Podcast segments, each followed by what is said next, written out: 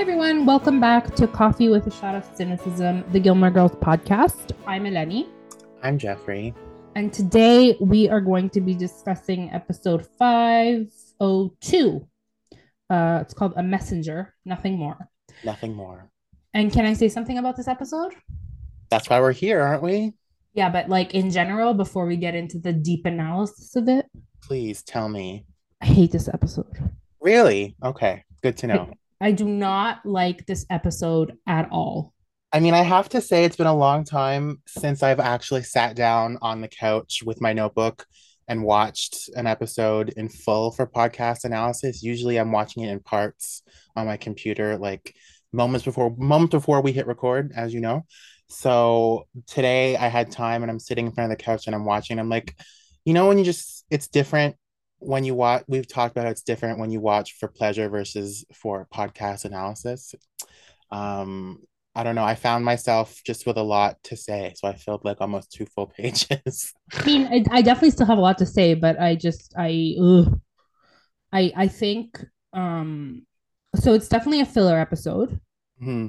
but unlike all the other filler episodes that we've talked about up until now, it's not fun. No, there's like a lot of like it's filler for sure. I, I, I get what you mean when you say filler, and it's it's almost like, as we've said, as this as the show goes on, there's less and less filler. But any filler that we do get still has like little crucial moments peppered in.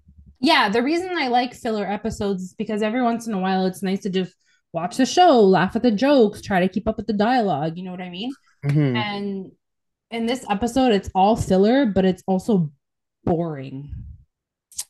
Okay. Define boring. Like, there's nothing happening. Yeah, it's kind of very... And every every character is annoying. Yeah, and it's very one note. I'll give you yes, that. Yes, there's like... No, there's, no, there's no ups and downs. There's no... I don't even think I laughed once. True. Yeah, it's very... It's very this episode's very flat. I'll, I'll, I'll give you that. And, you know, like, for past episodes, I'll usually write down... uh lines that stuck out, you know. Oh, I did I did that I usually do that I did that this time, so maybe you maybe know. It was just you. Maybe it was just me, maybe it was in a weird headspace, but I didn't have one freaking line to write down. Not even Union of Oppressed Frenchmen? No. I was gonna suggest that as a possible episode title, but we all know she's not gonna take it. Listen, we'll see we'll see where this episode we'll see where the river takes us, but um, anyways, I just like I don't know, overall thoughts. Maybe, like I said, maybe I was in a bad headspace. I don't know. But um, I also just haven't watched season five in a while. So it was a combination of me forgetting that this episode, I don't know. I think I just forgot the episode, number one, because I haven't watched it in a while. And number two, because it's so forgettable. Yeah. And there's a lot of, I find that any drama that does happen in the episode is... I'm not gonna say predictable, but it's like you know where it's going and you're not happy about it. It's just a mess. If that makes sense. Like not pre- like to watch it for the first time, you're not predicting where exactly it's gonna go. But much like the yuck of the Rory and Dean debacle in episode one, mm. you can kind of see the writing on the wall of where it's going and you're not happy about it. Unless you're a Dean fan, which you mean, I don't think you're still here if you're a Dean fan. No, definitely not. They checked out a while ago. Um, oh. But I don't, yeah, I think it's, I think it was also a mistake um, on the writer's part. Because, In sorry? In what way? In what way? So I think, you know, you ended the season last season really strong on a big cliffhanger that a lot of people wanted to see what was going to happen. Um, the season premiere left a lot to be desired, yeah. right? We talked about that last time. Um, you know, there wasn't this big uh, Luke and Lorelai moment that we were waiting for. Rory and Lorelai are not in a happy place, you know, and then Rory continues to make terrible decisions with her genitalia. And so like I think people I'm trying to put myself in my in mm, like thirteen year old on any shoes of like what would I have wanted, you know, after seeing that season finale and then that ugh meh season premiere, you know. Mm-hmm. And it's just it's in my mind going downwards. Okay. with this episode. It certainly picks back up, um, but it's a mistake, I think, to keep doing that so early in the season, you know? I mean, do you remember what you thought when you were thirteen and w- watching this? I don't remember this specific episode, like what I felt, but now I think it's just really weird when you're still at the beginning of the season mm-hmm. to have such a like flat episode, because that's where you should want to be engaging your audience, right? To ensure that they stick around. And if you have a flat episode later on in the season, like episode sixteen, seventeen, fine, whatever. But if you start off strong, mm-hmm. you keep that audience long enough to get to that flat episode, you're fine. But if you're already starting on a really sour note, where do you think people are going to follow you to? Yeah, I think there was maybe a case of um, not so much bait and switch, but more so like you build, they built up so much anticipation with the season finale. And it was, as we said last time, probably the, the biggest season, fi- like the biggest cliffhanger season finale yeah. they, they gave us. Um, so to go from that to such high expectations with season five, who knows? Like maybe they, maybe they, they did they did that on purpose. Like they made they made you tune in for like two boring episodes. Maybe, you know, I don't know. Yeah, maybe they're also just trying to slow it down on their end too. Like maybe maybe they were trolling us this whole time of like, oh, you thought there was gonna be like action packed? No, it's Gilmore Girls. We're walking to the town square. Buckle up. Listen, I didn't think it was gonna be action packed. I'm no, I'm not watching Mission Impossible. You know, um, but I needed something to happen. Jesus. Okay, well, stuff did happen. So let's so we'll we'll get, we'll get let's we'll get dive in. in. Before we do that, I wanted to discuss a certain Twitter thread that you retweeted onto our timeline a few weeks ago, um, because you know, with what they call Gilmore Girls rewatch season that occurs like every September, October, for most fans of the show. On Twitter this year, and probably other years too, you would you could you would know better than I than I would. Um, people of a certain age just get more depressed with every rewatch over the over Lane's just entire story arc. Um, and we've talked a lot on this podcast about Lane Kim and how much she deserved better, and because her arc goes in an even different direction in seasons five, six, and seven compared to season four. Um, it's it is depressing. Would you call it depressing? Yeah, definitely. And oh. I, don't, I don't know if it's. Um, I think the the disappointment that people feel with Lane's storyline, I think mm. that's a year-round thing. So okay, yeah, there's like there's always people watching Gilmore Girls, obviously. I think yeah. just during the fall, people are more um, open with their tweeting about it. yeah, yeah, for um, sure. And I think at this point, we know that it's really widely recognized that her her storyline was a disappointment to a lot of us, right? Um, and even herself, and you know, if you if you read between the lines of some of her answers in her A M A, um, but yeah, I think. I think it's also the the the era, I guess, that we're in, that women are feeling more comfortable talking about disappointments in their own lives mm-hmm. and how, um, you know, how sometimes the path that we take in life is not always the one that we envision for ourselves, but we still try to make the best of it.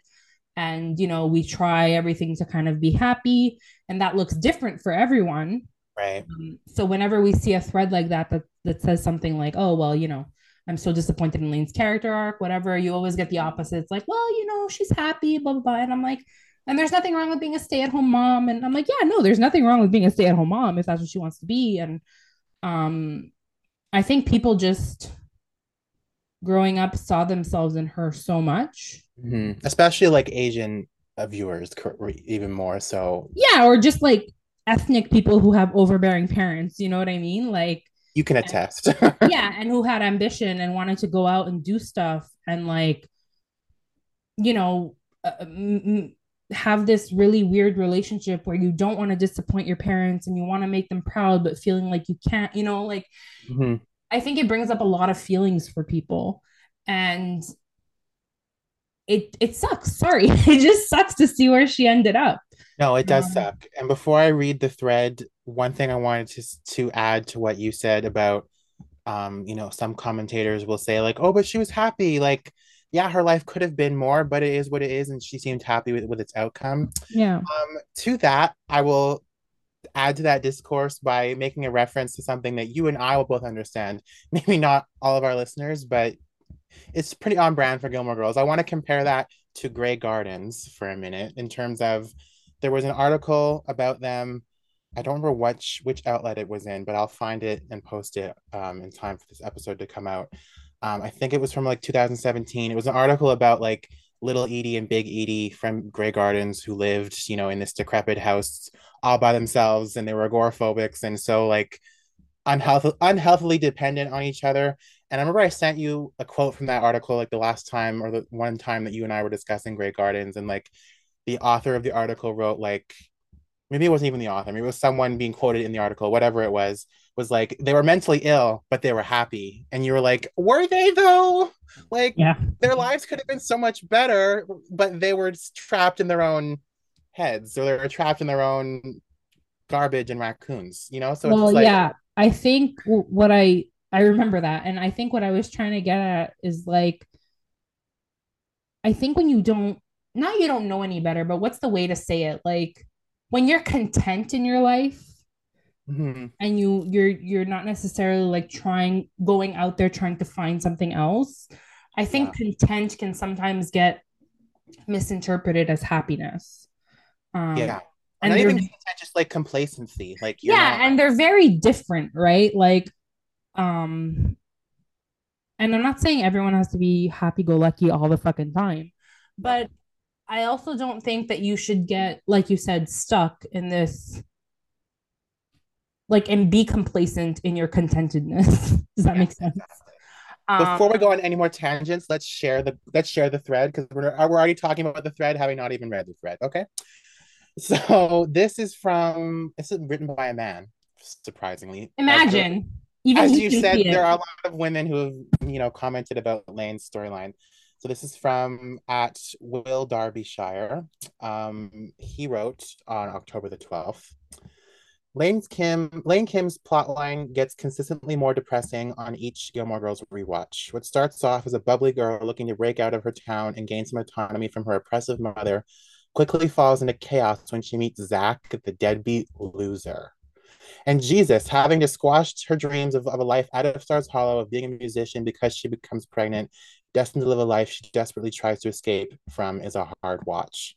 Rory, a Chiltern valedictorian, Yale graduate, a character with so much promise, ends up pottering through her thirties, lost and depressed, scrambling to be a somebody. It's a sad conclusion to characters with so much life, and one that makes the yearly re- yearly rewatch bittersweet. I wonder what the Palandinos want us to take away from this, that ultimately we're, we're just destined to be like our parents, or rather our true downfall is that despite everything, we can never really move past ourselves enough to achieve our full potential. Sorry for making you miserable. You did. Mm, yeah. And again, we're bringing this up with this episode, episode two, because this is the first appearance of Lane's crush on Zach, which is like the descent into her storyline of the last three seasons. So yeah. Um, so I, I know in the beginning I said this episode's boring because nothing happens. So I will say the, the the the one thing that kind of moved the plot moves the plot along in this episode is this is the first time the audience is um shown, I guess, or I don't even know what to call it. Like, it's the first time we get an inkling that Lane might have a crush on Zach. And I think the way it was done was really, really weird, because okay. like nobody could have predicted this, and not in a good way. So what I mean by that is, you know, in some, I'll take Friends as an example. you, you know, when Monica and Chandler finally got like, finally, you know, when Monica and Chandler got together. Yeah. And everyone was like, oh my God. Uh-huh. Um, and it was so unexpected, but in a good way. Yeah, because they'd also been planting the seeds for Monica and Chandler since season one. So I mean, yeah, there were like little hints here and there, but also I don't think anyone could have seen it coming. No, there was no. I, okay, I won't say seeds. They were like dropping hints. They were like, and all like the clip shows they they they did later on. Like you saw the development of their relationship, so it was in a good way. Yeah, absolutely. And I think, but I think the difference is also like it's also two characters that really got along. I've never yeah. seen Lane and Zach have a good moment. No, he's always whining, and, and she's like always a- like. She's like the mom of the house doing grocery shopping and telling the guys to clean up after them. You know what I mean? So, not to mention he's a homophobic, toxic, yeah.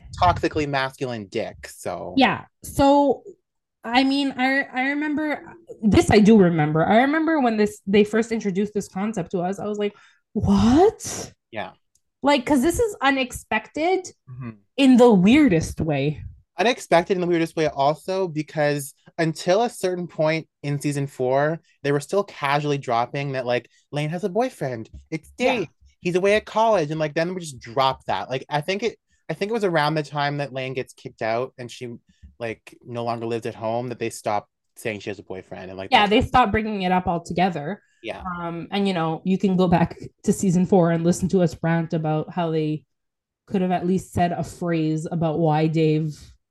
why we stopped mentioning Dave, you know what I mean?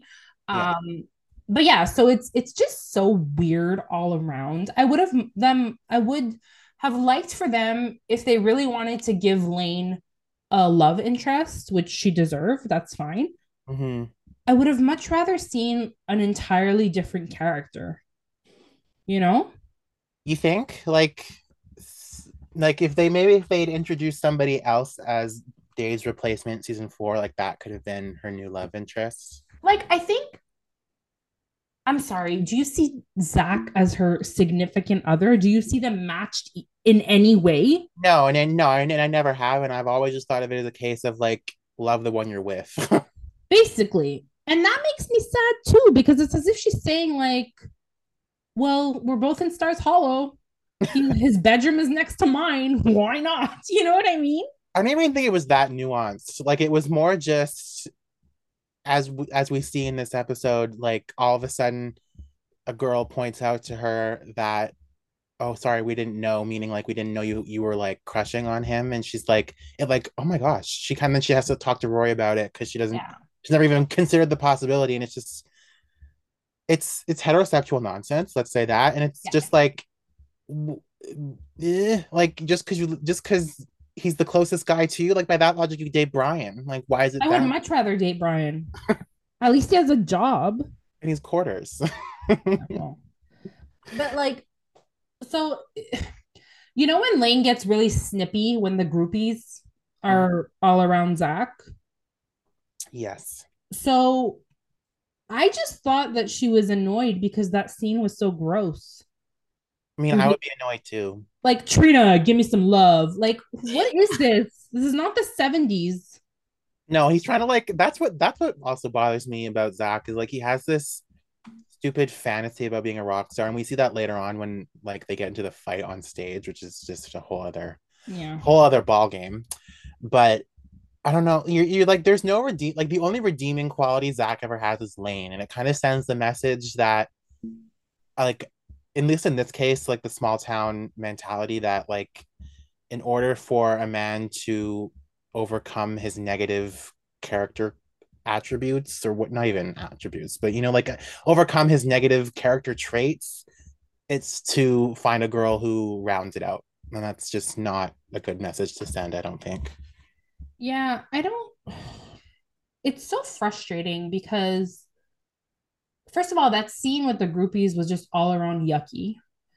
Um, okay, but first of all, uh, we're going all over the place because I have a whole page of notes for this. But there's a lot of there's a lot of slut shaming in this episode. So I was gonna say I don't understand what what they were trying to convey with that scene because mm-hmm. all it conveyed to me was that he's he's a pig.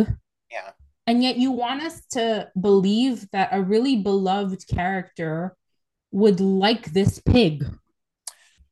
Yeah, and see, I think that's us viewing it through a twenty twenty-two lens as opposed to a two thousand four lens. No, I'm sorry. I felt the same way in two thousand four. You did? Okay. Because I'm th- like, the way I see it is like I said, just, yeah, okay, Zach was, like, Zach's young, Zach's gross, but, like, once he gets together with Lane, like, oh, he, you know, he he improves. It's like... No, he's still dumb. Still dumb. He's still... So, I don't know what they're... Yeah, I, I to to conclude on this point, I don't know what they were trying to convey by pairing them, but this is the first appearance of her crush on Zach, and... We can, I think we've said enough, we can revisit it as we go down the list of other things to talk about in this episode. Yeah. Um, the first thing I wrote in my notes was to uh, commodify a Gen Z phrase. I wrote, uh, Rory's in her spoiled brat era, I see. Yes, very clearly in her spoiled brat era. And it goes very well with Emily's spoiled brat persona. Yes, and I think the fact that Rory was sending postcards to Luke and not her mother, and probably to other people, other people too. But we see Lorelai admiring slash glaring at the wall of wall of postcards she sent. I think she sent them to Lane, not Luke. Oh, really? All this time I thought she was sending them to, to Luke. No. You think? Okay. So that, that kind of ruins my point. Because all this, every every single time I've watched this episode, I always assumed they were Luke's because they're hanging at Luke's. But you're right, Lane also works there. I think so. That the only reason I think they were Lane's is because she left she left Stars Hollow not on good terms with her mother, but um, having talked to Lane about all her issues. So I don't know. I, I just always assumed that they were Lane's because she would want to keep up communication with Lane. You're right. They're probably one hundred percent Lane's. Okay. All I was gonna say was like say, I thought when when I I wasn't when I was under the impression they were for Luke, I thought it was like really petty and, and underhanded to send a postcard to Luke and not your mom when, like, you know that she and Luke have just kind of gotten together, and it's like, but she doesn't know that yet. She has like an idea. No. Okay, well, mm, all right.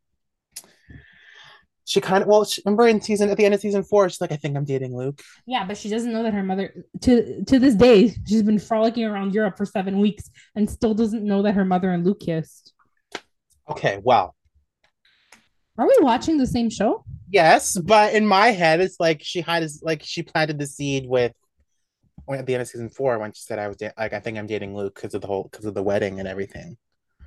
Yeah, but do you really think that Rory, after just doing the most selfish thing in the world and shutting her mom out, do you really think she's thinking about Lorelai almost dating Luke? Probably not. So we're gonna we're gonna scratch that point and move okay. on. I think I think you need to pay more attention to the show.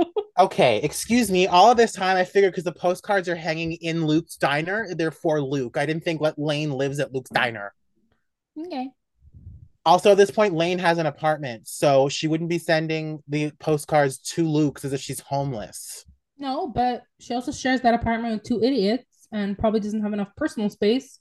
So what if she just hung them in the diner? Okay, if anyone else has any thoughts on this, please let us know, because now I'm triggered. All right.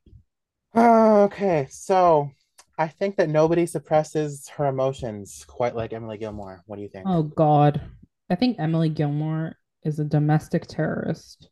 Okay, that's a bit much. Like, she has weaponized herself. But like we saw a clip, we saw a preview of this persona of Emily's in season four with the with the mall, right, where she goes crazy and buying yeah. half the store, and I think that's what she does when she feels. This is a different, obviously a different scenario because she's she's acknowledged like she's separated from her husband, and but she's still going around Europe on his dime. So it's kind of like rich divorcee throwing caution to the wind, even though they're not even past the separation point. Mm-hmm. Um, I don't know. I think she, it's. I think, but I think it's it's similar to the incident in the mall where she just is having everything at her disposal and like exhibiting her power and her her wealth as a like as a way to, sh- to shove down how she's really feeling. Yeah, I definitely think that when Emily gets emotional but doesn't know how to express those emotions, she needs to feel some type of control. Yeah. So, um, you know, it's stuffy in here, fix the air, don't touch the bags, the ruins are further away, like, fuck off, Emily. Like, you know what I mean? So yeah. I, I think she just needs to feel like everything in her surroundings, everything in her life is controllable um, and she she's the one in the driver's seat. You know what I mean? So yeah. um, it's a great avoidance technique. Um, mm-hmm. I think that if I was super rich, I would do the same thing. um, yeah. I mean, I'd love to be able to just forget all my problems and go traipse around Europe for six weeks. Um, but I, I don't think she's in that much of a negative headspace, because no. she's like, she's still going, she's still working overtime to like make it to like remind people that she's that people find her attractive. And I think that's what she needs. Having just separated from Richard, it's like, look, men still find me attractive. Well, yeah, I think, don't forget, like, one of the biggest reasons for the separation, or at least on Emily's end, why she checked out, was because she didn't feel wanted by her husband. Yeah. Not even attractive wise, like looks wise. It's she did not feel wanted by her husband of forty years. Um, she didn't feel needed. She didn't feel like she was useful, you know? Make so, sure to thank Penelin Lott just for being Penelin Lott. Basically.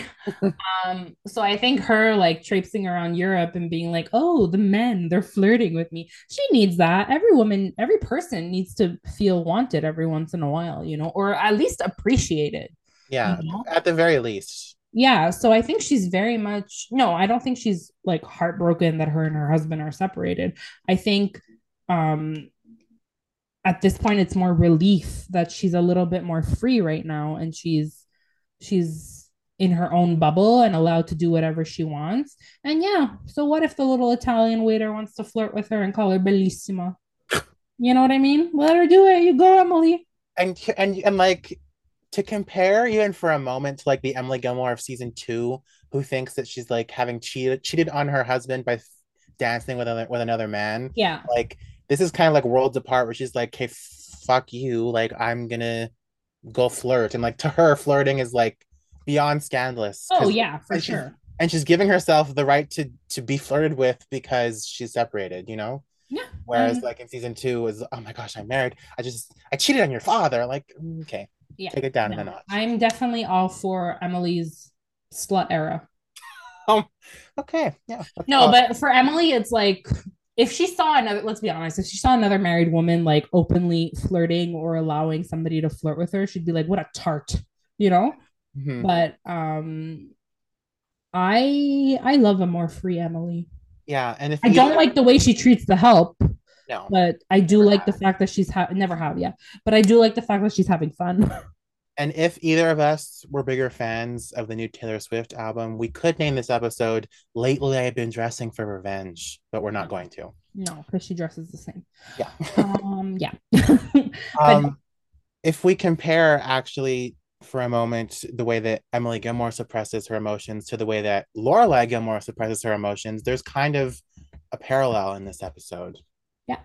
Which actually Suki points out, but we're not gonna, I'm not going to give credit to Suki because Suki's also an idiot in this episode. So, yeah. Um, um, yeah, Lorelai is very much throwing herself into her work, somewhat rightfully so, because the, the inn did just open and she's very concerned with how it's the business is being perceived by people and to the outside world, but she's kind of giving way too much of herself to her work because Rory is away and yeah. she knows that they were arguing and not in a good place. And that obviously makes her anxious, as we see. So she's like on the phone with Rory trying to do the maid's job, and then just ends up like ripping the sheet off and is like, can't bounce a quarter off that. And you know, you can just tell in, in the moment that it's one of many moments, but Lorelai and Emily are not all that different from each other. Yeah, I think so. I think they're definitely both the type to avoid their problems. Mm-hmm. And uh, obviously so is Rory. um, you know, I think if Lorelai also had the luxury of like going to Europe, she would. Yeah. But instead she chooses to throw herself into her work. And like you said, rightfully so, they just opened the business and they're booked at ninety percent capacity, we find out.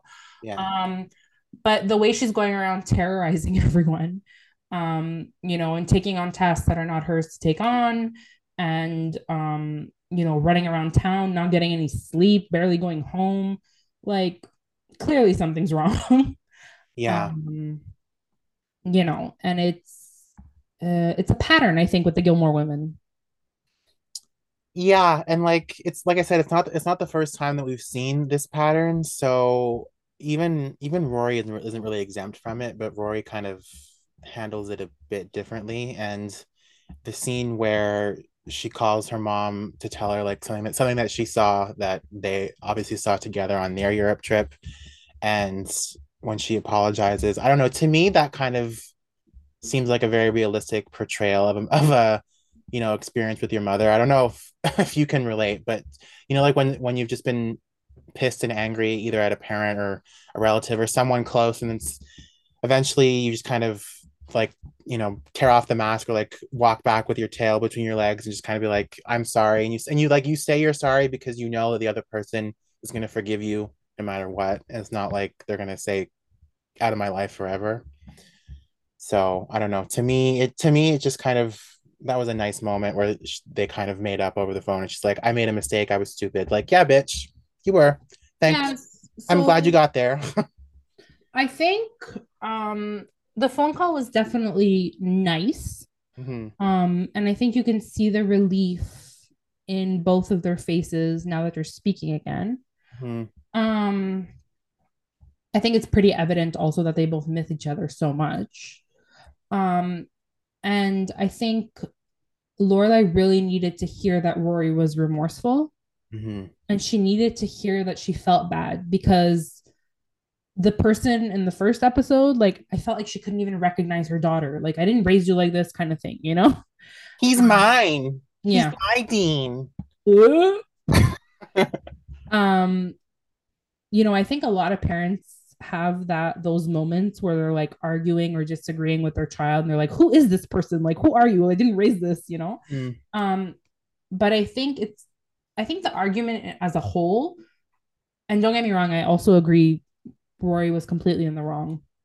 But I think what the argument did serve, it served a purpose. And the purpose was, Lorelai also got to see that her daughter is her own person, right?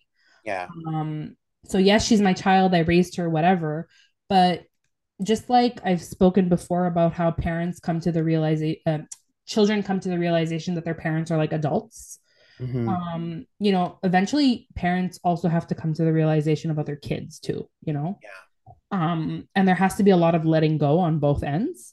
I'm not saying like you can't get into arguments or whatever, and especially when you're very clearly in the wrong, Rory, but, uh, you know, I think if there was any glimmer of good that came out of the fight, it was that it got Lorelai thinking about the fact that her child is no longer a child and is an adult, right?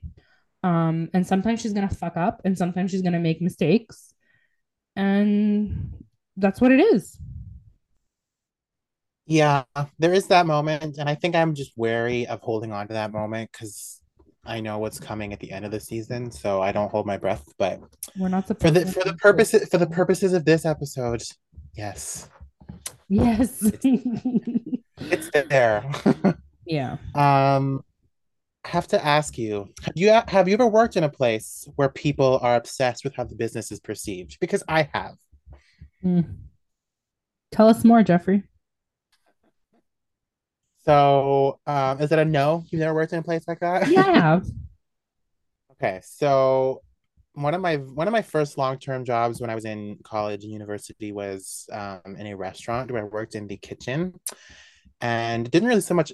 I mean, it affected me as a member of the staff, but more so it affected like the waiters who were my friends, and the owners of the restaurant were just the sweetest people you you could ever meet. They're nice, like they're, and I'm still kind of social media friends with both of them now. Like they're both very nice. Um, it's just like they were they were they were better owners and they were managers, and they I guess they couldn't afford to, you know, hire and have managers. So they could just be owners. Um, but like anytime, anytime like a customer would leave like a slightly negative or mixed review on, I don't know, Yelp or wherever the hell people, people review restaurants. I don't, I don't look at reviews of restaurants. So, um, but anytime like any slightly not five-star review would come in, it was like, what did you do? Like it always, it was always turned back on us. And even, even me who worked in the kitchen, like it would somehow would become a whole staff-wide issue. And it like I don't know, watching Lorelai just being like, we can't have these here because it might look like this or whatever. I'm like, hey, triggered, just put it put it wherever you want, nobody cares, stop it. Yeah, I mean, I think there's also, like, so I get um, owners, managers, whatever, being demanding or whatnot, but mm. I think that's also just what you get for being an employee.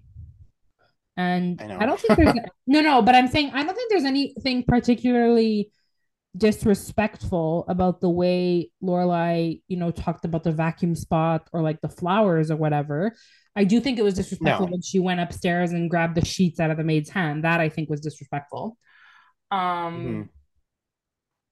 But I think Suki was right to point out that she wasn't acting like herself, right? And all this staff yeah. that they've hired or and or brought over from the Independence Inn, like they don't know her that way, you know? Mm-hmm. And she was one hundred percent in the right to tell her, like, you're treating the staff like your mother treats the staff. Um, yeah. and that, that I think really got her because, first of all, it's not her personality, right? I think that's just Emily's personality. But um, it's not her personality. And it's also just not how she conducts business. So mm-hmm. I think that was the wake-up call she needed for sure. Definitely. Because I th- I think if Lorelai were to ever like have an out-of-body experience and like watch herself behaving like her mother, she would sooner slit her wrists than return to her body. You know, like... Mm, I don't think anybody wants Lorelai to become Emily. No, it just, it's not a good fit. It's not, no, it's not her nature to do that. What should we talk about next? I feel like there's still so much more to get into. Is there? Well, you were bored by the episode. What so else do bored. I have? Uh... So we see Dean working at Dozie's in this episode when Lorelai goes to give her the letter letter is a note it's a letter I think yeah um so in the phone call that um Rory and Lorelai had, she asked her mother if she could give Dean a letter because she couldn't wait until she couldn't wait until they got home, because apparently it was a really it was a really long drive from the W B lot all the way back to the other end of the of the W B lot where also, their house is. Just uh just as an F Y I, she came home what a day later two days later. Yeah, it wasn't even that long. Like, I don't think the letter would have gotten there. There's all kinds no. of realistic shit happening in this episode. Okay, and one of them it feels like the dance. The feels like the dance there. Marathon, where it's like, what time of day is it? Yeah, and one of the unrealistic shits is that the letter got there before she did when she was getting on a plane the next day. Like, I don't get it. True. But anyways, or like when Stars Hollow High was once right across the street from Luke's. Yeah, or there's a skating rink somewhere in Stars Hollow. So figure that one out, people. Um, but, um anyway, so Lorelai goes in to Dozie's to give him the letter, and he's all like, "Where is she? Is she okay? What's happening?" Like, I don't know if it's uh, is, is he actually is he actually concerned about her, or is he concerned that like she's not talking to me? Like, no, he's okay. So here's the thing: number one, he comes off as a very possessive and like abusive person when that shit happens. Where is she? As we've, Why is she talking to me? Multiple times, as we've seen multiple times before, that's part of his personality. Yeah, one hundred percent. So he comes off as very like clingy and possessive and controlling in that scene when you've got a lot of balls because she's nothing to you technically, right? You're you have a wife, right? Um, and he got a haircut. We have, we have to give him that. He got a haircut. Oh, I was going to say he his hair looks infinitely better in this episode. Um, still shitty, but, you know, he still looks adequate. Um, if I were Lorelai, I would not have gotten involved. Yeah, I don't know. I think it's, it's it was a bit of a leap from her not condoning the behavior at all to then wanting to give him, give him the letter. I think that was... I think she was really empathizing in that moment. Was just like, hmm, a letter, huh? Like she, I think her first instinct was to be like, no, like sort it out amongst yourselves. Yeah, that would have been my we, instinct. Yeah. So, I mean, we know we know she didn't read the letter, but no, I understand. Um, but like, my thinking is, you know, you were so adult that you were able to make this really life-changing decision. Um, you can wait two more days to come and, I don't know, give him the letter yourself or have a conversation with him or whatever. You know what I mean? That's just me because, um, and that's the thing too. Obviously, you're always going to take your child's side, even though you know that your child is wrong, which we see um, later when Lindsay and her mom confront them in the street. But yeah. I still, and maybe thank God I'm not a parent, because I would have been like, hmm, you got yourself into this mess. You get yourself out of it. Mm-hmm. Like, I would have been like, sorry, no, I don't think it's a good idea for me to get even more involved, because part of me would also be scared that like, I I was so against this, and we got into this big fight, and we didn't speak to each other for the six weeks you were in Europe, and now you want to rope yeah. me back in, you know? And if I were Lola, I'd be scared to give my opinion again, because yeah. I don't want to like lose her for another six or however long, you know? Yeah. So I'd be like, you know what? Sorry, hun. Rather not get involved again, you know? Um, I think that too would have been a, like a realistic response for Lorelai to give. And I don't yeah. like, I don't think Rory, I don't, I don't, in my, in my head, I don't think Rory would have necessarily been like offended by that. I think she would have been like, oh, okay. And then came home and gave them the, like, it would have obviously would have turned out differently, because, you know, we see what happens with uh, Lindsay and Dean and, and everyone in the street looking. Yeah. Um, but before we get to that, I, the point I made about Dean still working at Dozie's, um, I don't know, to me, just like, because he got married, like right out of high school, to me, it's like in my head, because he got married, it's like, oh, your adult life begins when you get married kind of thing. And to like see him still working at Dozie's, like the grocery store job he had like after school in, in high school, it's like reminds me of like the characters in Stand By Me, where it's like at the end of the movie, and especially in the in the novella, if you've ever read The Body, which is the, the Stephen King novella that Stand By Me is based off of. Um, it just kind of ends with uh, like most of the characters except for the narrator just having like dead end jobs in Castle Rock, where they, the small little town where the story takes place. And it's like, no, like, I don't like, I don't know. For me, I, I, I just think of that and I'm like, I would honestly rather jump in the river. I don't, I just, I don't, I don't like it. I don't like it. No, I, I think there's something to be said about that. Like, I understand, you know, you're saying that when you get married, your life, your adult life begins. And to some extent, I think that's true. When you're ready to say like, I'm no longer living with my parents and I'm ready to be on my own and, you know, keep house by myself. Yeah. To some extent, your, li- your adult life does begin. You know what I mean? So um, if you're not, if you don't have a more stable job than the part-time job you had after school, mm-hmm. um, maybe a really good indication that you shouldn't get married. Yeah, exactly. I think that's, I think that's more what I'm responding to, rather than like he works in a grocery store. Like no, like absolutely no judgment or shade for working in a grocery store. Like yeah. whatever pays, whatever pays the bills. But no, it's that... more. You're saying it's more the sense of like you're just, you don't have the good sense to like say, hey, I need a better job in order to be an adult, because the minimum wage bag boy isn't gonna cut it anymore. You know what I mean? Like, yeah, like that's exactly what I'm responding to, because like we kind of we watched Dean grow up in seasons one, two, three, and four as the bag boy at Dozie's Market. And it's like, bitch, you got married. Like, get a life. That's what that's like, the way that I think of it. Move on to like the soda shop or something. Fuck. Even that, yeah. Like I think it's because I see him in the job he held in high school, and it's like, yeah. This is like a lyric of a country song waiting to happen. Jesus. And he does drive a truck, so anyways. Um wait, wait, wait. Wait, wait, wait. Are you gonna say it? Or am I, or do I have to tell you to say it? Which one? Sing sing the country song that we've no. we, Sing it. What is No.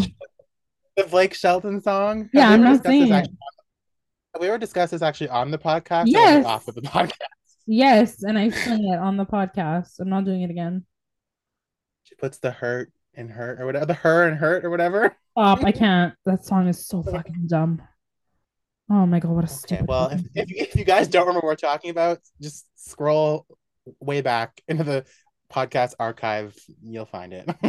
Oh god! Why'd you remind me of that song? Anyways, um, Did we so... talk about that? Want some more? Sure. Or do you want to talk about Dean and Lindsay first? Well, I was we, gonna we, we finish our. Yeah, I was going to say that um, Lorelai and Suki see Lindsay throwing Dean's stuff out the window because she's supposedly... And Lorelai knows immediately. She's like, oh, fuck, this fucking letter. Yeah. You know? Um, first of all, he's so fucking dumb. Why would you keep it in your jacket, you idiot? Like, did we have to spell I mean, it out for you? Burn after reading? Like, what the fuck? Yeah, I don't know. To me, I feel like that's a mis- I mean, I don't, I'm not, I, I don't picture myself being in the position of having cheated on my wife. Most likely I won't, most likely I won't ever have a wife. So, because you're a homosexual. Um, but like, I don't know. To me, just like absentmindedly leaving it in my jacket pocket would be something I would do, but I wouldn't have anybody in my life who's gonna go through my, gonna go through my jacket, you know? But- so. Honestly, to me, it's so infuriating. Like, you cheated on your wife, then you went home, like, scolded her for picking up your phone because you're like, oh, shit, she's going to find out. Now, like, your mistress is sending you a letter and you're dumb enough to leave it in your pocket when you know, like, you know, you already know she goes through your shit. Like, you know? Yeah. And then I hate at the end when Rory actually goes to see him and he's almost mad at her.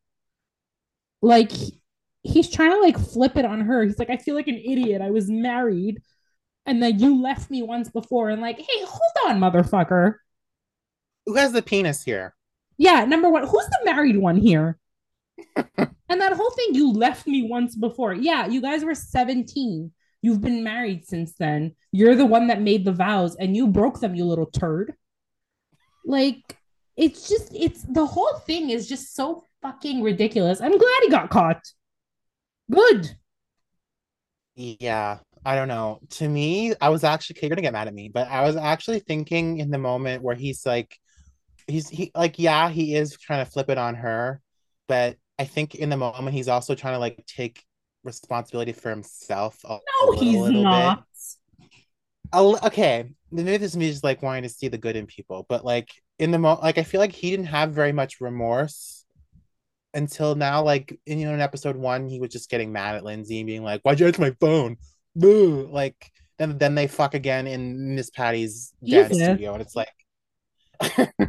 Sorry, I was watching I was watching Sex and the City before, so I have all the lingo in my head. Oh, God. um, um, no, I just, like... I think Rory was kind of realizing the... Not, she hadn't really realized the gravity of her mistake just yet, but, like, in episode one, she was, like... obviously freaking out over what had happened, whereas Dean was just was just like, I want to be with you. It's over with Lindsay. Like, let's go. Like, I don't know. You know, like let's go bounce in the bed or whatever. It's just, I don't know. I don't know. I think just I think Dean needed to come to terms with his mistake, and he, if I think in the process he flipped it on Rory, and that was a dick move. Well, that's the thing. I don't think he took any responsibility. He, he if anything, I felt like he made himself the victim more. Like, he was talking about how, like, he did this shitty thing, but it wasn't even about that. It was like, I did this shitty thing with someone like you who's left me before, and you're just going to leave me again. Like, you know what I mean? He he he flipped it in the sense of, like, it was almost as if he was telling her, like, we shouldn't have done it together because I know how you are. You've left me in the past. Yeah, no, you're Which right. Which is even more ridiculous. Like... Mm-hmm. And, and the thing that like really drives me crazy, if you're unhappy in your marriage, you're unhappy in your marriage, just say that. You know what I mean? Yeah. Don't try and make it seem like I'm unhappy in my marriage and that's why I cheated. And now um, I shouldn't have cheated with you because it didn't work between us in the past. Like, just say I'm unhappy and leave. Why do you have to make yeah. everything so fucking complicated? Why do you have to ruin I... lives in the process? If I may quote Elizabeth Hasselbeck in this moment, those are your thoughts. Defend your own insinuations. Defend your own thoughts. Dean, that bitch. Dean, defend your own insinuations. Defend the fact that your marriage is a mistake and you're a turd. And that's another thing. Like, I don't th- I don't understand. He clearly didn't think anything through because I don't understand what he thought was going to happen. Like... Did he think that he was going to cheat on Lindsay and then have this sudden realization that they shouldn't be together and he should be with Rory?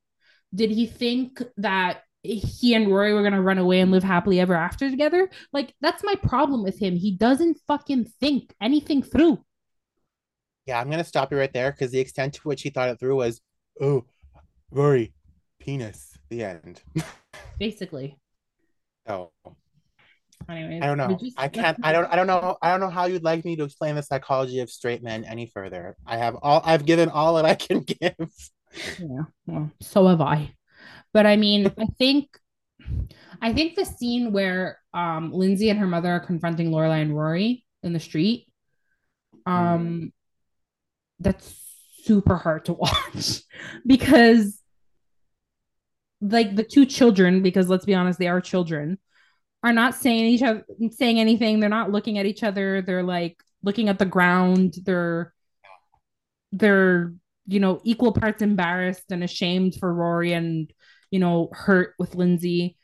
And Laura, poor Lorelai, I feel like she's in the worst position because she's like, I want to defend my kid, obviously, out in the open, somebody's screaming at her, but I know she's a fucking dick. Okay, so I have a lot of thoughts about this. The first of which being, we love internalized misogyny because um, Teresa, Lindsay's mother, is just right, like going right. full on, like, let's blame, let's blame the woman, and it's like, why don't you like ask Dean to take to take to take some accountability for yeah, yeah. this this affair, this mistake? Like, it was just the uh, the you know the tale as old as time of like, let's place our all of the blame and all of the guilt and anger onto the woman in the equation. Um, I mean, I think, and I think Lorelai was kind of getting at that, where she's like, I know Rory, and she's kind of saying, like, yeah, I, I can't defend everything that just happened, but it's like, you don't attack me here in the street, like, okay, you know, fuck off. Um, I think Lorelai also knows that it wasn't just her mistake. Like I was saying, like, she, it's uh, there was two people involved. Yeah, in this. For sure. Even, I mean. Again, I don't want to drag Lindsay in, into any kind of love triangle or any. She didn't obviously didn't play a part in the affair, but I still like part of me still wants to say like, hey, you you both Dean and Lindsay were dumb enough to get married that young without any. Well, actual... that's what I was gonna say. I'm like, I think part of the anger, and let's not do a deep dive into Teresa, but I think maybe you're also very angry a little bit at yourself. Because you let your yeah. eighteen-year-old get married to a guy that she'd been dating for five months. Like, who yeah. thought that was a good idea? Mm-hmm. Yeah, there's a lot of, that happens a lot, too, I think, in these kinds of situations where it's like you're angry at yourself, and so you misplace your anger on, like, exactly. everyone does that. Everyone does that. So, I don't know. Teresa can go to hell, because we don't attack people in the street. But well, it's the last I want... time I see her. Um, but the whole Lorelai's whole line of like, I know Rory, like I know my daughter. I think that perception of Rory throughout the town, like, kind of saves her from any kind of scandal that would have occurred if this, if this had happened to anybody else.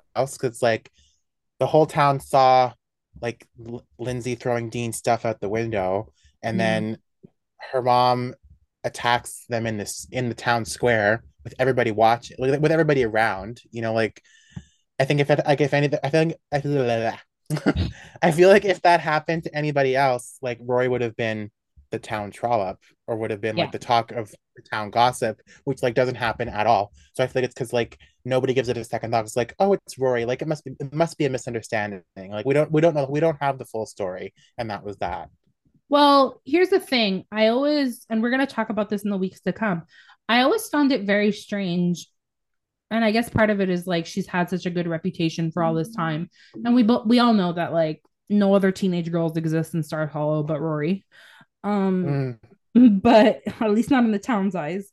But, um, you know, I always found it strange that there's no comments in the town about what went on. There's no like... snide remarks in a town that loves to gossip so much and is su- such a small town.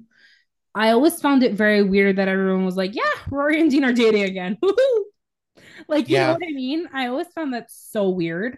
Um, and I get we'll it. We'll, we'll see that later on too, when Lorelai walks into the diner, the open diner with no pants on. Right. Well, anyways, that's a that's a whole other story.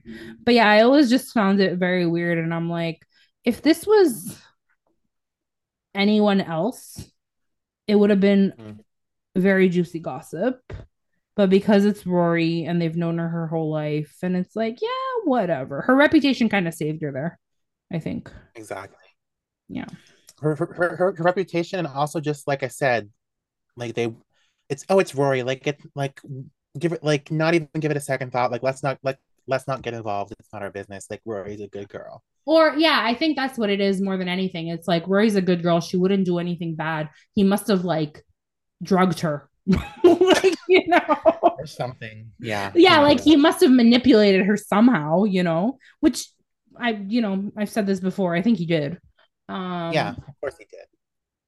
But again, I think that's just people knowing her and knowing him.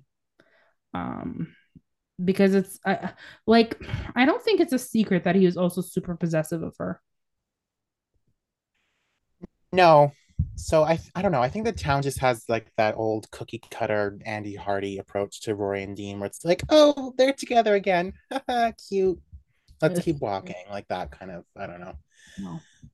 Not to, to try, again, to try to psychologize and explain Stars Hollow is a whole other podcast. Should we talk about the slut shaming in this episode? Oh, sure. Oh, sh- oh, sure. Because there's so much of it. Well, um, I, I mean, okay. So there's this, obviously there's the slut shaming that occurs with Lindsay and her mother. Yeah. Or more, or more so Lindsay's mother, because Lindsay doesn't say anything. Yeah. Um.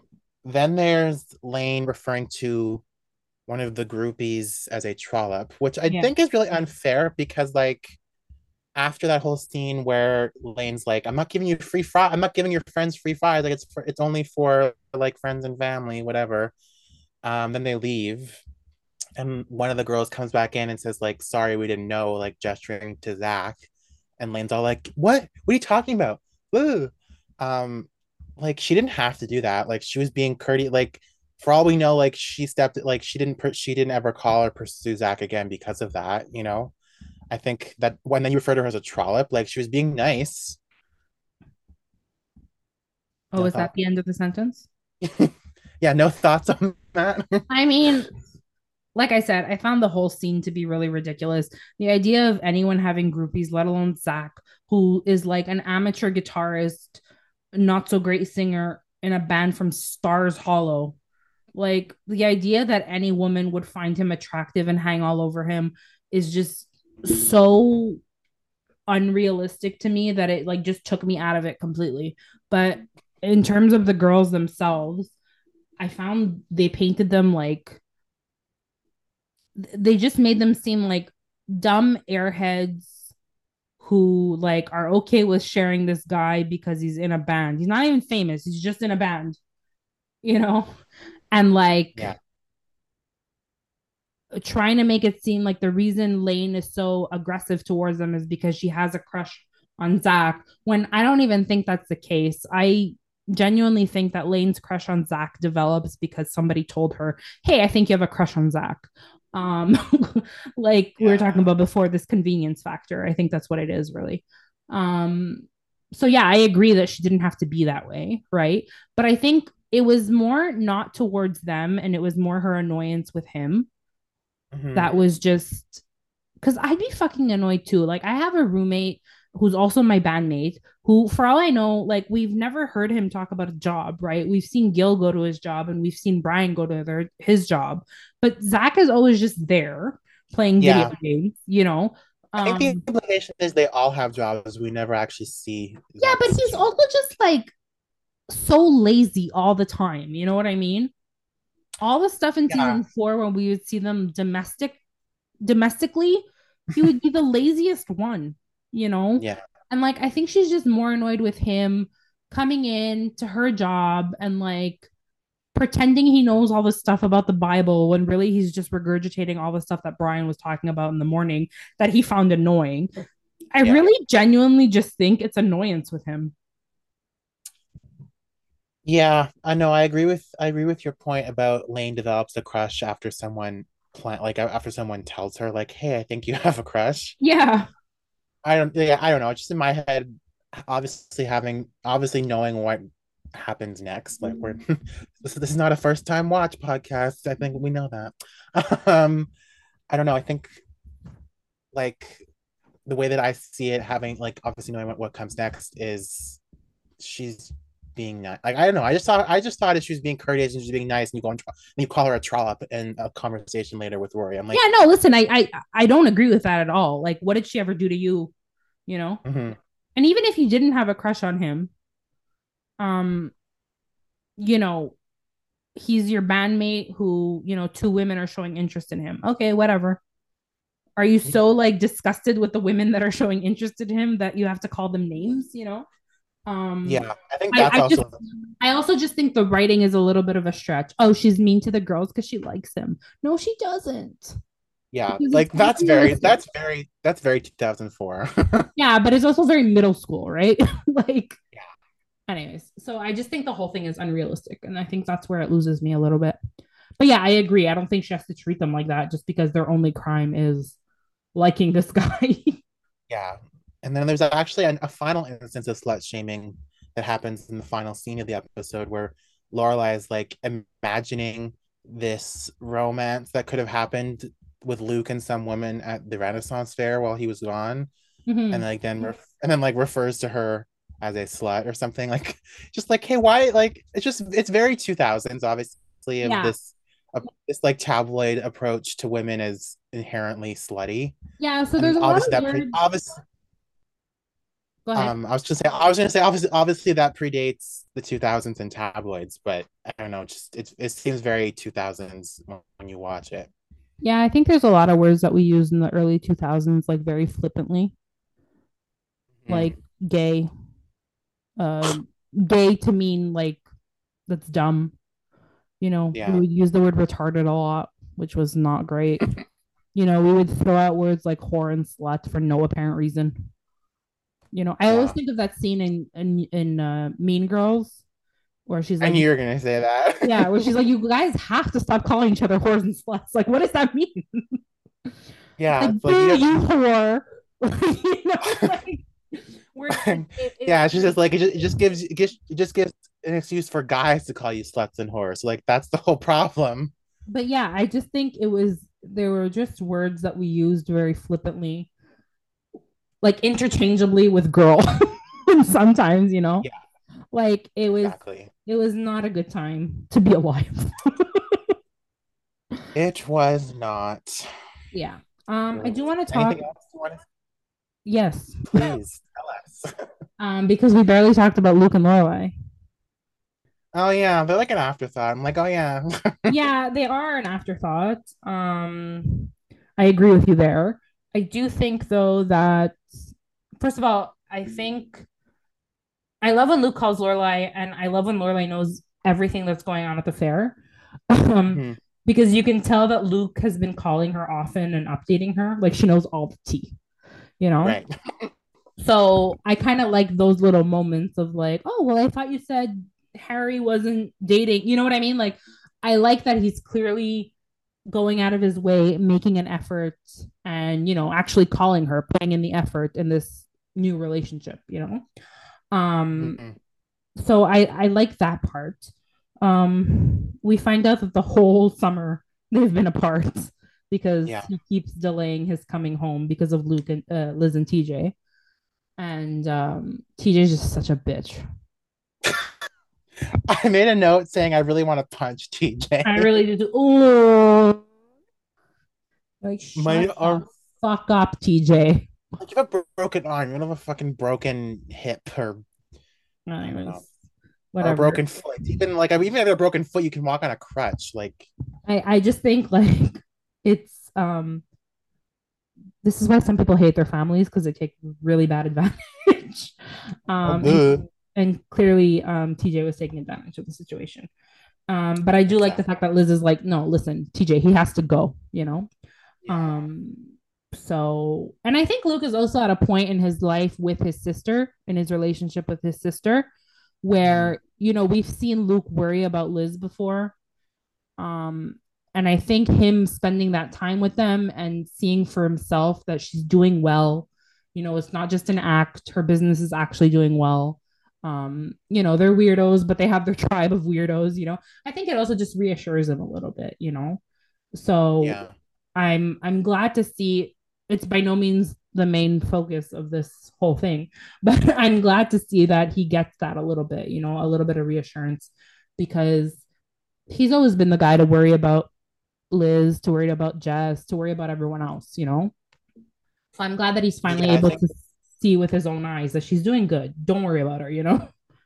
Yeah. Even even if it, like you said, if it's just like she's working at a Renaissance fair, like who cares? She just... Yeah, she's but she's stable. Happy. She's doing good. She has friends. You know what I mean? Like, she loves wearing her yeah, costume. Like, you know, it's all good. I think yeah. he, I think he needed that. And I think she also...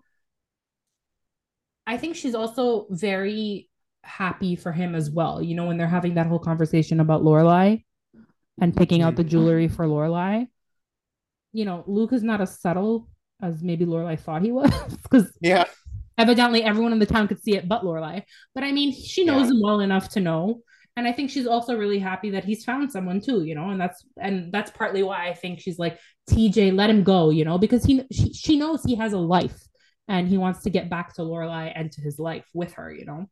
So yeah, by no means the main focus of this episode, but I, I'm glad we got some sibling um, bonding, I guess. I don't know. I mean, you know how I feel towards the show making Liz a, a bit more of like a recurring fixture only after like, only after the Jess years had more or less passed. And it's yeah. just, I think it's annoying to me to see like, I don't know, to see her, I'm going to say thrive, like thrive is a big word, but to see like Liz happy in a good place with her new husband, all the while knowing that like she single-handedly kind of screwed up her son's life and later adolescence, as we saw. And it's like, where was she when that was happening? Like for all, you know, I, I don't know.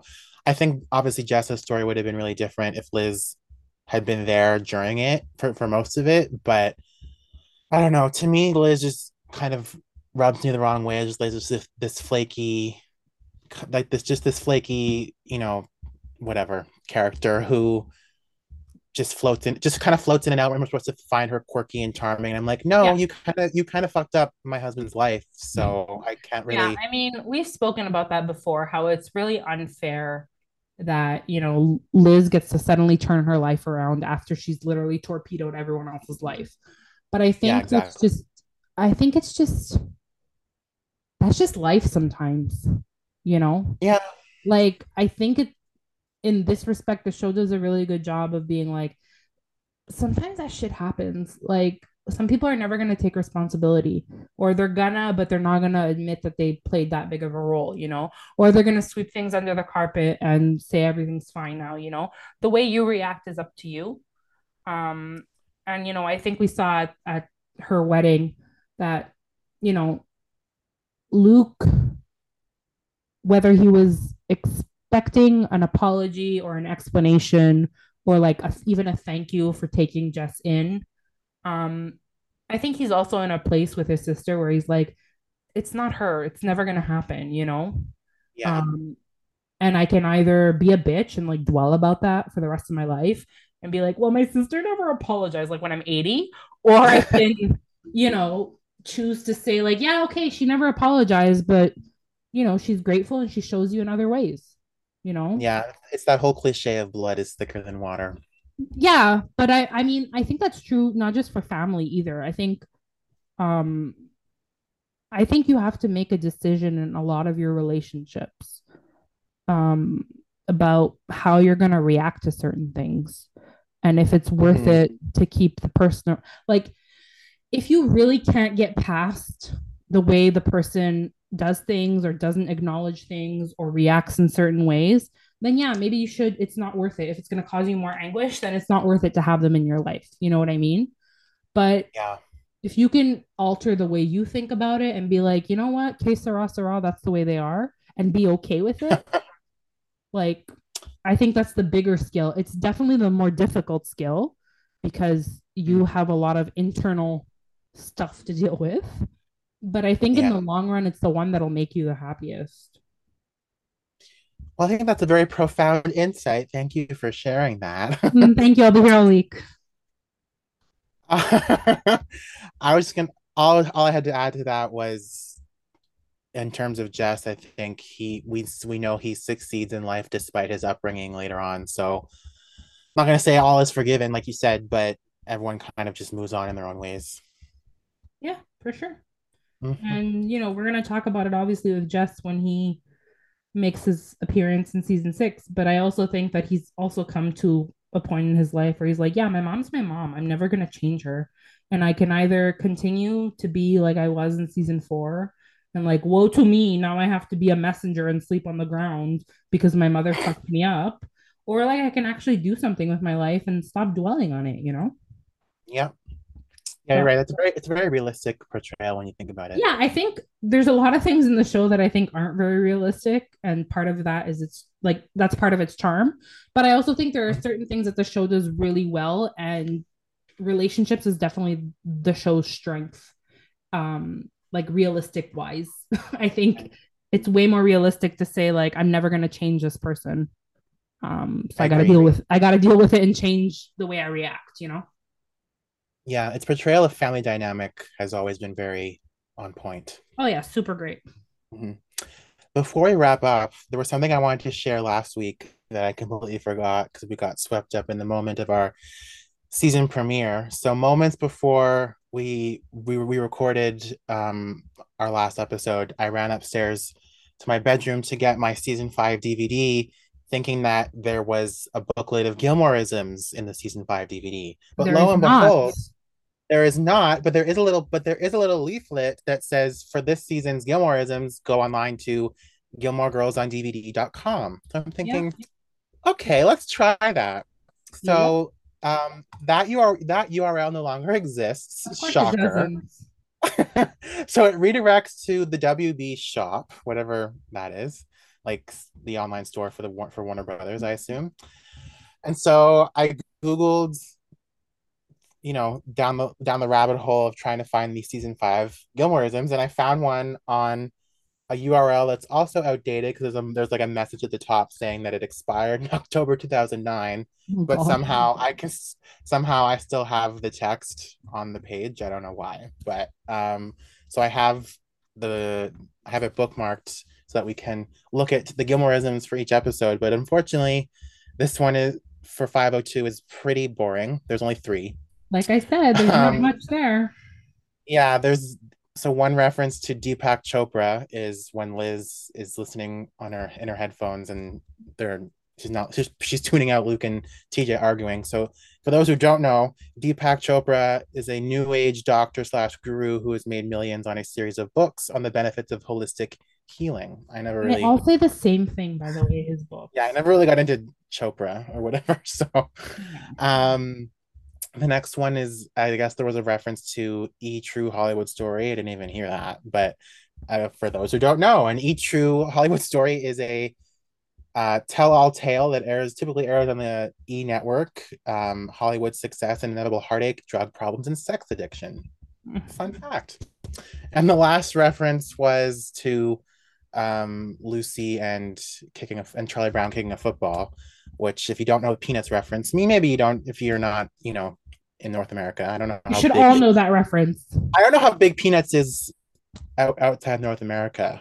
I don't know if it's as I don't think it's as culturally beloved, let's say, but right. um, it's a reference to Charlie Brown's recurring. Um, it's like this. The, the text is all like upside down. It's hard to read. Like there's weird characters in in between the sentences. So I think it says a reference to Charlie Brown's recurring naivete to Lucy. Lucy's cruel game of to pull the football away just before the blockhead tries to kick it. You can find a clip of that on any any platform. any there's literally a, anywhere. Yeah, there's there's GIFs, there's anything. So in terms of pop culture references, episode two is pretty boring. But I will we'll, we'll be checking back to this outdated webpage throughout the season just because we can. Sure. Jeffrey, where can they find us? Um, they can find us on Instagram at Gilmore Girls Podcast, on Tweeters at Gilmore Podcast, And if you so choose, you can support us on Patreon, which can be found at patreon.com slash Gilmore Girls Podcast.